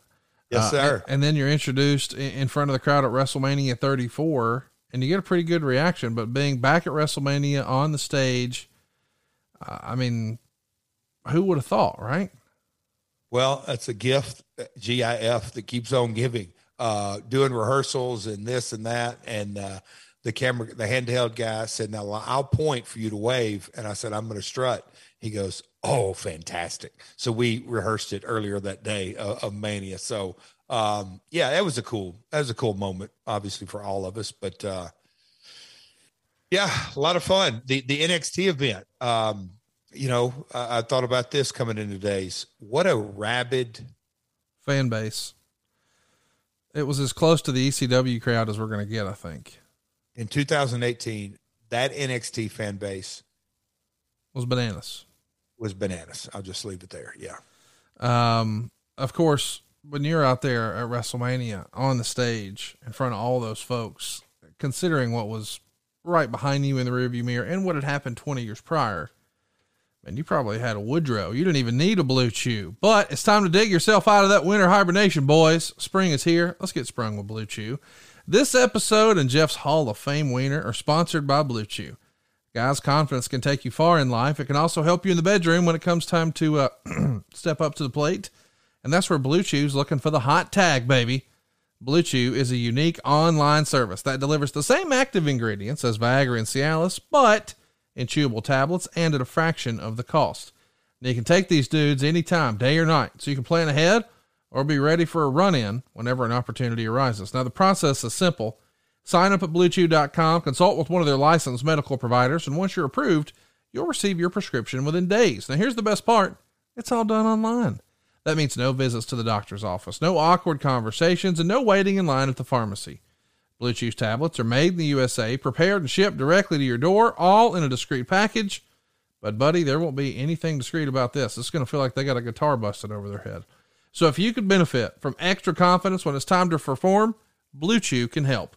And, man, have we got a special deal for our listeners. Try Blue Chew free. That's right, free. when you use our promo code MyWorld at checkout. Just pay the $5 shipping.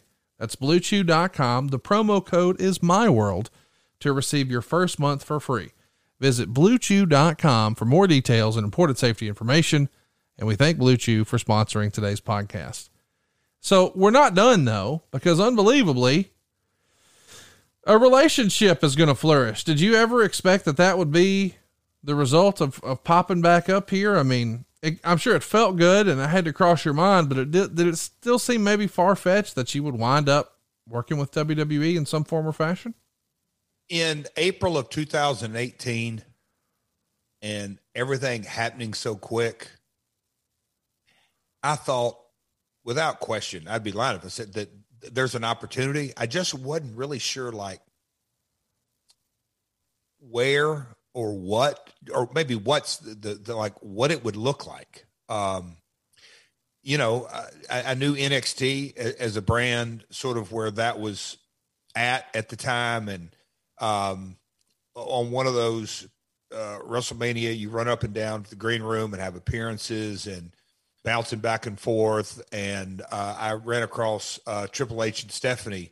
Uh, they were headed out one door, and I was crossing paths, and I thanked both of them, and I appreciated it, uh, everything they'd done. But I, I, just wasn't real sure where where life was going to take me. But I just kind of sat back and said, if it's going to happen, it's going to happen. But I had. I had, I, guess, I don't say multiple, but I had a couple of conversations with Road Dog and like, you know, what do you think? is there something there? Is there not something there? And he's like, I have no idea. Jeff, you know as well as I do, we were both surprised off this situation.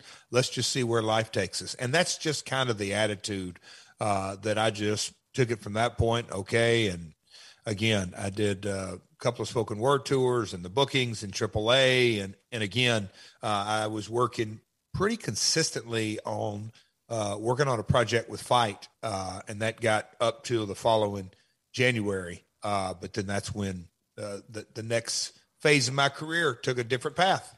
Surprise entrant in the 2019 Royal Rumble match, coming in at number two. How do you remember this coming to be? Who came to you? Was it Road Dog or somebody else? Conrad, before we get into that, when was the first Starcast? Uh, that would be uh, late August, early September 2018.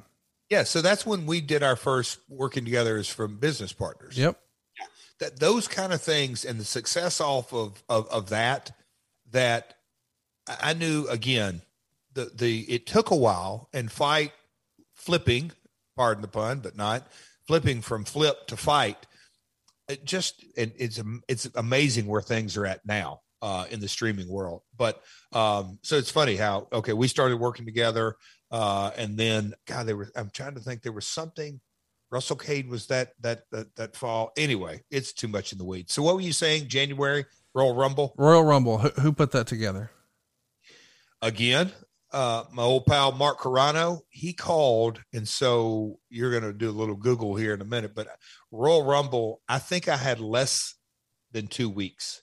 That's how close it came down. Like, hey, got a call, uh, text from Mark said, Hey, uh, you got time? Paul wants to talk to you. And I said, uh, I'm in the gym. Give me a half hour and, and we'll chat. So, um, called conversation and it was a one, two. Hey man, we'd like for you to be in the rumble. You up for it? Well, of course I, am in the gym, you know, uh, and I was wrestling. I don't say full time, but I, I was wrestling and, uh, and then we, we'd kind of like for you to look at being a producer. We'll see if you like it or not, but that would be, uh, it, it happened in the same call. So you come do the, uh, the Royal Rumble, you're working with Elias, a big old guitar shot leads to your elimination. Did you think that was a, a one time deal? I mean, the night after on Raw, you and Road Dog interrupt Elias, sing with my baby tonight. And once again, Elias lays you both out with guitars. Did you think this was just sort of one two punch and done, or did you know, hey, I'm, I'm going to get an opportunity to be backstage again? You know, our old buddy Dave Hero. Yep. Saturday, the day before Royal Rumble, I was in Milwaukee at a uh, uh, ice hockey game signing autographs and um, flew from Milwaukee to Phoenix. Uh, and the folks that I was with in Milwaukee, of course, I couldn't tell them where I was headed. Uh, but the following day, and yes, I did think that as far as an on-screen character, he was going to be a, a one and done. Um, and then when I got to the building and then I heard that me and Elias were one and two, it just to me it clicked. It was it was kind of a perfect way. Of course, I'd like to have you know been in there a little bit longer, but it's irrelevant. Uh, while I'm in there, and people to this day will still come up and oh man, we loved you when you made your return appearance, and how quickly they forget that I was in there for 30 seconds. Right. You know, they, they don't. They, it's the The oh moment before, yeah. that's it. Oh my God, he's here. Oh wow. Eh, Okay, boom. Strut, guitar shot. He's out. Yeah. Yeah. But it was they remember the moment. It- It's not about winning and losing. It is uh, creating those moments and uh, connecting emotionally. I sound like a broken drum, but that's that was what happened. And then we did the uh, appearance the next night. Yep, I thought that's it. When did you get the the invitation to join the deal and and become a part of the program again backstage? So um, it was, I think in that initial conversation I had with Paul, I told him, "Oh God, I'm I'm open for anything. I'd like to contribute." Uh, To be clear, much- when you're saying Paul, you mean Hunter. My bad, Hunter. Triple H. yes, Yeah. Just want to make sure everybody understands what we're talking about. Yeah. Um, I told him that I'd, I'd love to contribute in, in, more ways than, than producing. Um, as you know, Conrad, I, I like the whole ball of wax, whether, whatever it may be. And so it went from that, uh, to producing, um, the following night after, no, I didn't do the following after night at Rumble because I was actually working. Then the next week, um, I don't know how it went down, but I guess they like me and Road Dog getting our ass kicked with Elias. They wanted to bring it back and, um, you know, actually have a match and, and everything that went with that. And then uh, out of that conversation, um, Paul came up to me and said, Hey, Vince wants you to come up to Stamford and have a one on one with him. So that happened about three weeks after the Rumble appearance. Who's going to take care of your family if something happens to you? What would they do without your income? If you don't have a plan, you need to go to goliathlife.com. Get a quick quote for more than 20 carriers. You don't even have to leave the house. If you need a medical exam, they'll send somebody to your house or office. You're in total control. You pick the rates, you pick the payments, you pick the terms. You're in total control, but it gives you and your family peace of mind. What if something happens to your income? Hurry to goliathlife.com. Are you feeling stuck making minimum payments on your credit card debt? SaveWithConrad.com can help, and you don't need perfect credit or money out of your pocket to do this. NMLS number 65084, equal housing lender. Oh, and did I mention no house payments for two months? Get rid of your credit card debt and lower your monthly payments right now at SaveWithConrad.com. The Torch reports that you were hired because of your knowledge and experience being 30 plus years in the business. And at the same time, a lot of guys are brought in as agents like Shane Helms, Shawn Daivari, Abyss, Sanjay Dutt. Just to add context to this, this is the very beginning of 2019. This is just weeks after AEW is announced. And a lot of people have thought maybe Vince was trying to take some pieces off the board. What do you think of that? I don't know. I mean, that's that's uh, you know, um, where there's smoke, there's fire. On the one hand, then on the other hand, I, I don't look. I obviously wasn't there, so um, Let me ask this. And Yeah. I don't know what you can say or not SmackDown- say. SmackDown was on the horizon and splitting crews. Yeah, you know, When you're saying on the horizon, you mean in terms of uh, this is Friday nights. Bruce is going to come back, come back in February 2019, and it won't be too much longer. Eric Bischoff will be announced as coming back, and Eric's going to one run one brand, and, and Heyman another, and Fox has got SmackDown now. So there's a lot of moving parts, but I think a lot of people look back at that period and they say, well, this was some gamesmanship because, you know, Vince didn't want some of these guys winding up in AEW. Sanjay Dutt, of course, did, and Pat Buck did, and a handful of others. I guess the question is, did you ever have any contact with Tony Khan in this era? No, none, none. And the thing that because just taking a step back, when they got the Fox deal and knew it was going to Friday nights, that was in the summer of eighteen, I think. It's a pretty long ways out. Right then, they knew that the company was radically being changed from a production point of view. And I say production, everything behind the camera. Uh, so I kind of think the wheels are in motion at, at the very latest, late 2018. And, you know, the producers, Arn and Fit, and there was a the group. So I, I think they realized they're not going to do both shows. So I don't know. It's, it's a good point to ponder. Only Vince really knows. so uh, Meltzer would write this regarding Bruce Pritchard. He's not the number two guy in creative or anything at quite that level, but will have influence. he was described as now working full time with the t- with the term revol- roving consultant used, although we don't know what's the official title.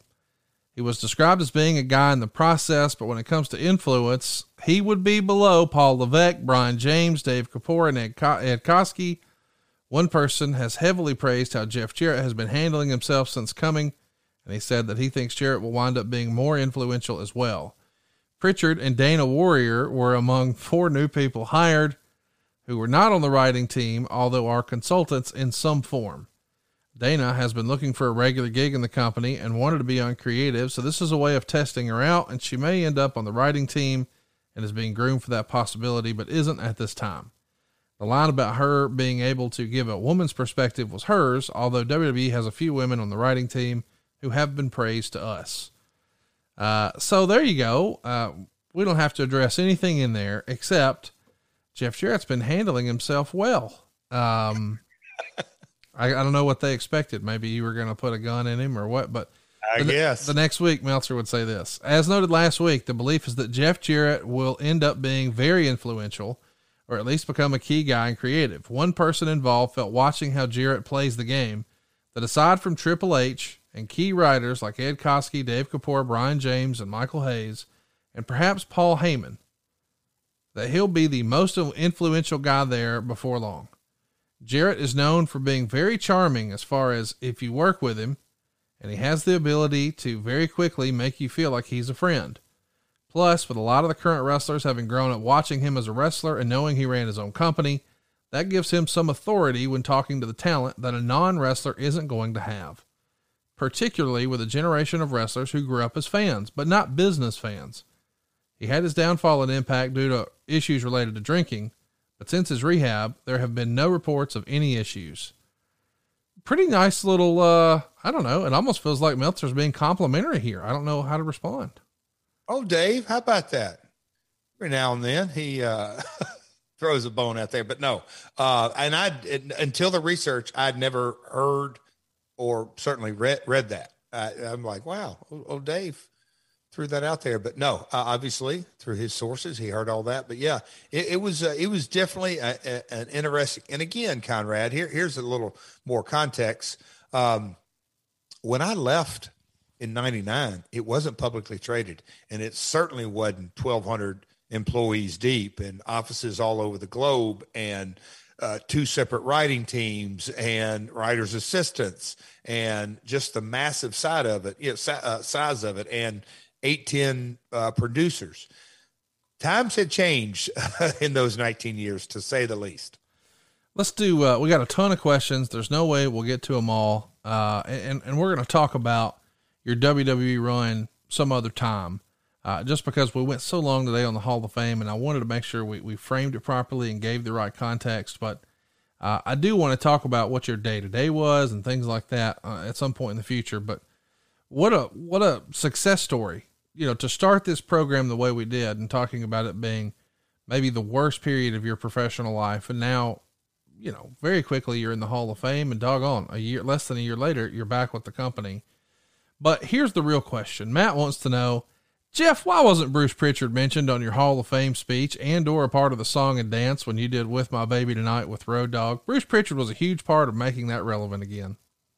What the hell was I thinking? Hell, I went on stage for the second time free the the the the, the day before Mania uh, or the day after the Hall of Fame speech. No, but uh, that was fun during your show. I don't know. You know, I don't know if Stevie G, if if if that was too inside baseball. I wonder. Uh, and I certainly wasn't completely in tune with how much you and Bruce had done. I knew you did a bit. And so, you know, we did it in Orlando, uh, did it in, um, that was another cool thing I remember today going into the research when me and Karen snuck in the back door and she's like, we're going shopping. We're doing this. We're doing that. I go, no, honey, we're going to the House of Blues and I'm going on stage. She's like, what?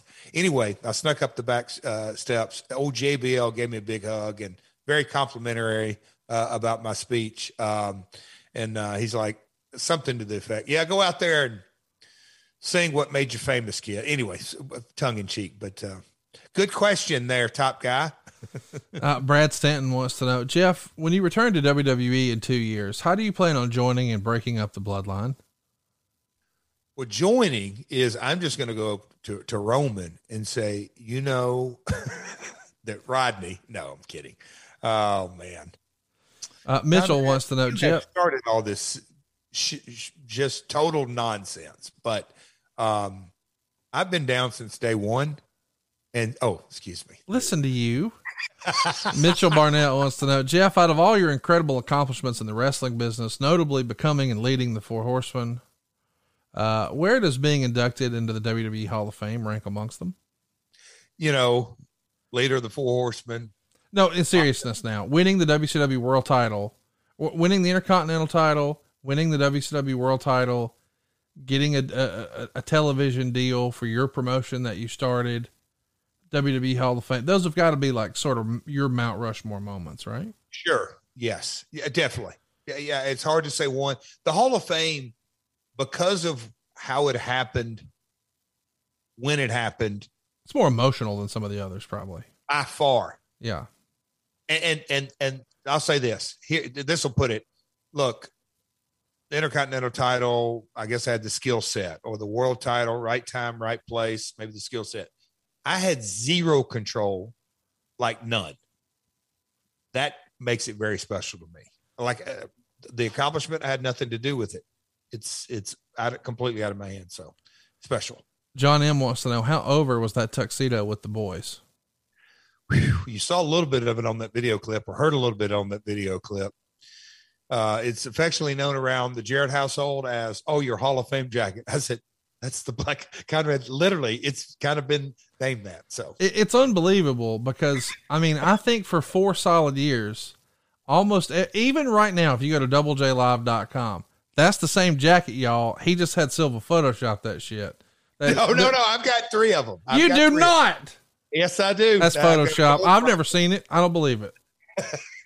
that that one photo. I mean, literally every panel we did at Starcast. Hey Jeff, what picture should we use? He'd send me the same one over and over. What about this one? And, and I wish I had other ones. Uh, WWE did some corporate headshots, but, but but Salvation Army requested that photo like in 2000, mid 2018, and the LLS Society uh, asked. I sent both of them a couple of different ones. They picked those out. I kid you not they pick them out. Of course they do. You look cool in that one. And some of those other WWE ones, you got your stupid blazer on, you look goofy. I'm trying right. to tell guys, uh, I'm trying to tell Jeff all the time, like when we did our show in Dallas, he goes to put his jacket on. And I'm like, what are you doing? Take that off. Not the Hall of Fame jacket, but straight up chastise me. I mean, you look like you're here to talk to us about term life insurance and you got these guns. what the hell? Let's show them shits off. Like, come on, let's do it. Oh, Conrad, we got a show coming up in the month of June you're going to be proud of. I'll just leave it at that. I can't wait. Uh, and I can't wait before we get there. You're going to be at doublejlive.com, you and Road Dog at the Nerd Bar. It's all out, or I'm sorry, double or nothing weekend in Las Vegas. So the same day as the AEW pay per view, but a matinee opportunity. So before you go to the big AEW pay per view, come on down to the Nerd Bar. Enjoy our pal Road Dog and uh, and Jeff Jarrett telling some stories you can't hear anywhere else on the program. Uh, it's not going to be recorded. We're not going to air it here. We're not going to air it on uh, on Road Dogs channel. Some stories that are not, uh, we'll just say PG. There's something we don't want to record and let everybody hear, uh, but a select few they're going to get to hear them. So make sure you're one of them at doublejlive.com. By the way, next week is our one year anniversary of My World. We'll be talking about the Fox Sports Network and how you guys got your promotion on TV for the first time. It's a hot button topic coming off of our lockdown episode. We'll talk about how that deal came to be, uh, the impact, no pun intended, it had on TS uh, or on TNA, and why Fox Sports and and FSN became the thing, and how exactly Tom Arnold was involved. Before we get into that, as we're putting a bow on this show, we got one last question. I saved it for last. Oh boy. Wesley Ramsey wants to know. Think we'll ever see the last outlaw Jeff Jarrett in WWE? Oh my gosh, I have no control over that. You never know. What do you mean do you you have no control over that? I don't make those decisions. Well, just What pick up the phone and text Bruce. Although, if you believe what you read, he doesn't have that much influence. But you could just t- you could text Bruce Bullshit, yeah. Um, and be like, "Hey, man, hypothetically, what if I put some baby powder in this guitar, hit somebody over the head with it? That, that, What if the last outlaw just roamed into WWE land and hit Ezekiel over the head, and he came back to his senses and became Elias again, and started playing guitar? He became one of your I'd love followers. I'd love it. Y'all could make towns. I think you could have a 18 month, 24 month run before you hold up Vince again. Now listen, if you want me to drop this belt to Roman, Do I need to go 18, 24 months, Conrad? We got a lot to do on that promotion that you don't want to start and are not starting. So the last outlaw, well, they are we are definitely not starting our own promotion that will have matches this summer. Definitely not. Uh, but you know, once once you've held me up for money too, uh, then oh, here we go. Here we go. oh, SummerSlam is coming to Nashville. It's the, I, I say that that uh, it is a what a buzz. What you know? What if you got to crack Roman in the head with a guitar at SummerSlam, Titan Stadium? Tighten up, baby. Tighten up, baby. Conrad, I love it. Conrad's got the pencil. Conrad's got the pencil. No, um, tell you what, Nashville soccer team. I mean, Nashville is exploding. You've heard the talk about a new stadium. That's crazy. It is. It, it's just right up the road from you, pal. So, uh, no, I enjoyed this episode today, Conrad. Thank you. I know that we were. Listen, I, I definitely want to talk more about your day to day life with WWE. I don't know what you can share or not share, but I felt like today was such a happy, feel good story.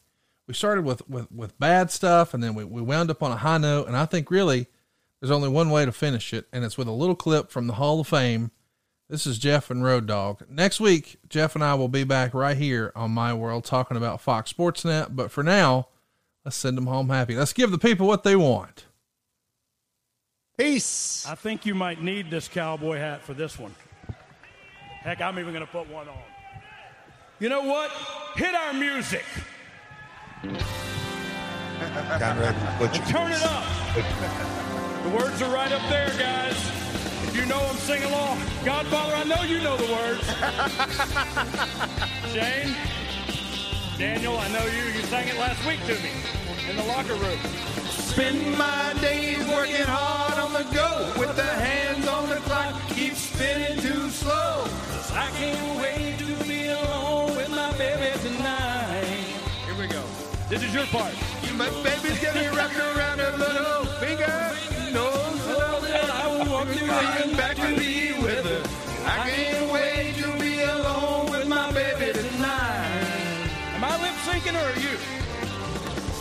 This is your part, the high part.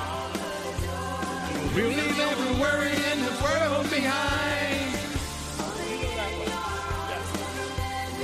Maybe it's true, I got a one-track mind. So if I concentrate around a girl like mine. Oh, these these things weren't out here in rehearsal. Oh my gosh. Bouncing all over the place. What a disaster that was. But it was a lot of fun. And I know when we got backstage, we laughed our ass off, looked at each other, and said, What just happened? But to, to put a button on the whole thing is we got done singing, came around the back, and somebody was out there and said, Hey, do you want to walk up here? And I walked up there. Vince was already standing up. Another big hug. He thanked me and Brian. He, he, he you know, I think more than anything, we stayed on time. We didn't go too long. And we didn't go too long today. Boys and girls, thank you for tuning in to another episode of My World. We'll be back next week talking all things Fox Sports Net.